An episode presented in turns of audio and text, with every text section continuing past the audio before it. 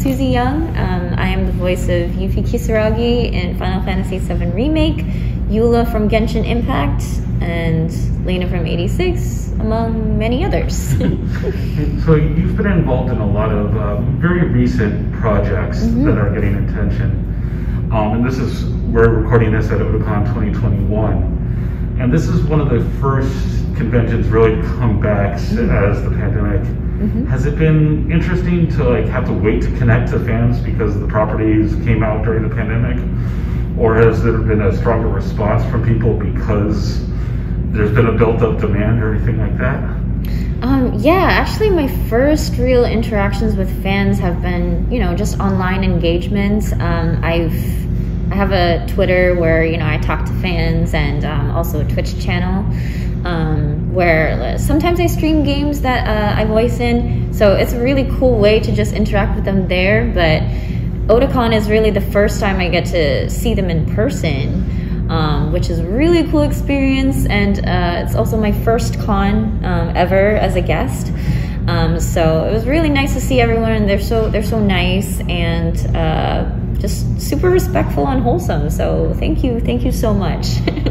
So you said this was your first convention as a guest. Have you been as an attendee before? Yeah, I've been to a couple. Um, just just sort of check it out. I've mostly been to Anime Boston um, because you know I I, I lived there uh, for a long period of time. That's, that's kind of our home convention. So oh, really? Yeah. That's so cool. Most of us are based out of Massachusetts for well, our team. So. If you ever want me to go there, I'm happy to go. no pressure though. mm-hmm. um, is kind of making that switch over, mm-hmm. is there anything that's been really kind of jarring or interesting being a guest versus just an attendee?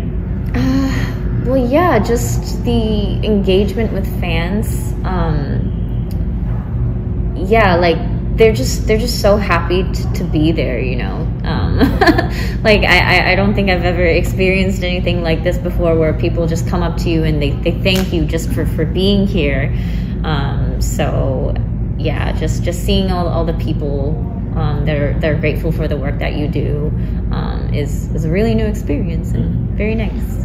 And again, I know I'm going to keep harping on the first convention part, so you'll forgive me. Oh, um, no. Has there been like a very a standout moment uh, so far? For we're recording this on Saturday, but halfway through the convention, has there been a really standout moment or something that just really made the convention really great or anything like that?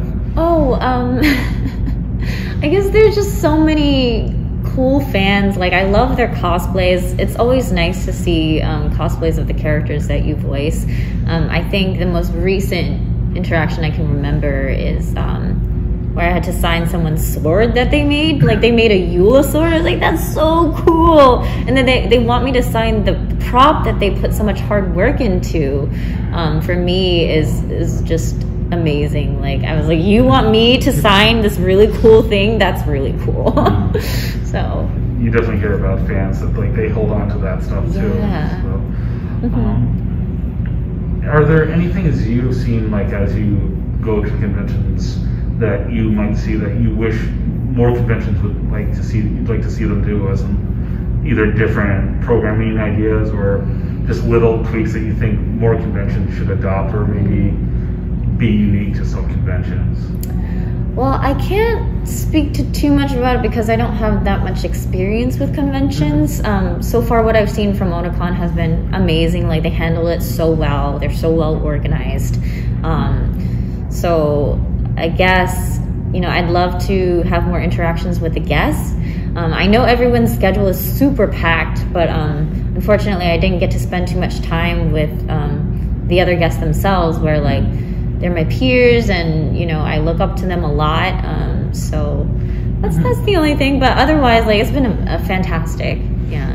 Great. Mm-hmm. Um, I think we covered pretty much all oh, really? Okay. We're, we're, keeping it pretty short this year for social distancing purposes. Sure, yeah. Um, is there anything that you would like to tell people, like either check out that you'd like to promote, or any projects you want to mention, check out, or just uh, social media handles, anything like that?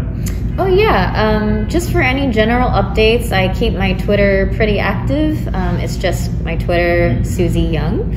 Um, and also, I have a Twitch channel where I play games sometimes. Um, sometimes the games I voice in, sometimes not. It's twitch.tv slash yes Suzie, Y E S U Z I E. And um, yeah, that's pretty much it. But I'll put all updates there. And I, I guess I'll add one more question then since you have a connection. yeah. Is it a little weird voicing the pro- or playing the properties that you're voicing, like hearing your own voice as you do things with the character? Oh, all the time. All the time. Like a lot of times I I don't listen back to what I've done just because like, oh, I don't want to cringe at myself. like so of, of course I'm very thankful to fans and everybody who think um, that I've done a good job. Um, but you know, there are some things where I will watch back on it, like, you know, Final Fantasy VII is very, very special to me. Um, you know, Genshin Impact. Um, so those kinds of things, it's like, yeah, like sometimes I'm like, oh, I did a weird take there or something. But in the grand scheme of things, um, you know, I, I, had a lot of fun. Um, so, yeah. oh, great. Thank you for taking the time to speak Thank you so much. Yeah.